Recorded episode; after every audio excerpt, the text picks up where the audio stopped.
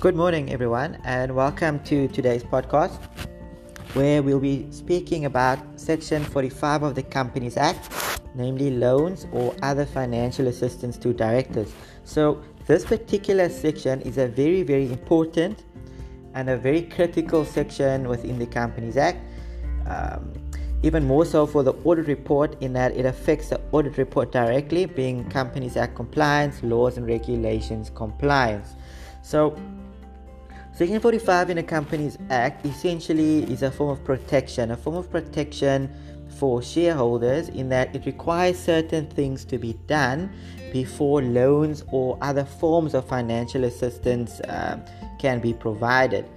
So, off the off the bat, Section 45 includes items such as the lending of money, uh, guaranteeing a loan, or uh, and securing any debt or obligation. So that's quite important in that it takes not only takes into account the lending of money, but also the guaranteeing of a loan or the security of any debt. So that's quite important to to recognize.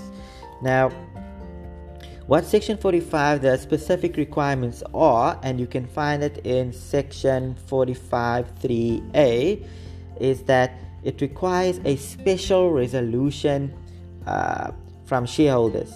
Special resolution being 75% or more of the votes required is required to be in place in order for loans to be granted. Now, the exact wording is to say, look, pursuant to a special resolution of shareholders adopted within the previous two years. So, this particular requirement is very, very critical and important when one has outside shareholding, and thereby, Section 45 offers a form of protection to the non controlling interest in that a company may not make loans or other financial assistance without shareholder approval, essentially a special resolution, therefore 75% of the votes. So in the statutory section, this is a this is a very important item to be on the lookout for uh, as you perform your audit work on compliance, but also from a reviewer perspective to ensure that this has been done.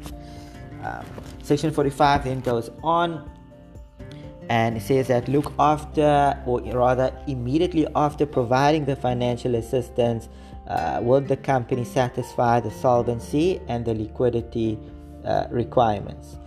So very very important section section 45 um, essentially if a company has not complied with this particular section what it means is that uh, the, the action by the company is declared void in terms of the section and it makes the directors of a company uh, liable, personally liable for the actions that they have done in terms of granting financial assistance.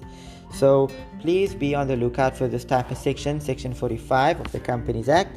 Uh, it encompasses things like financial guarantees, securities, and loans as well. So loans to your related parties, etc. Thank you. I hope this was useful and good luck.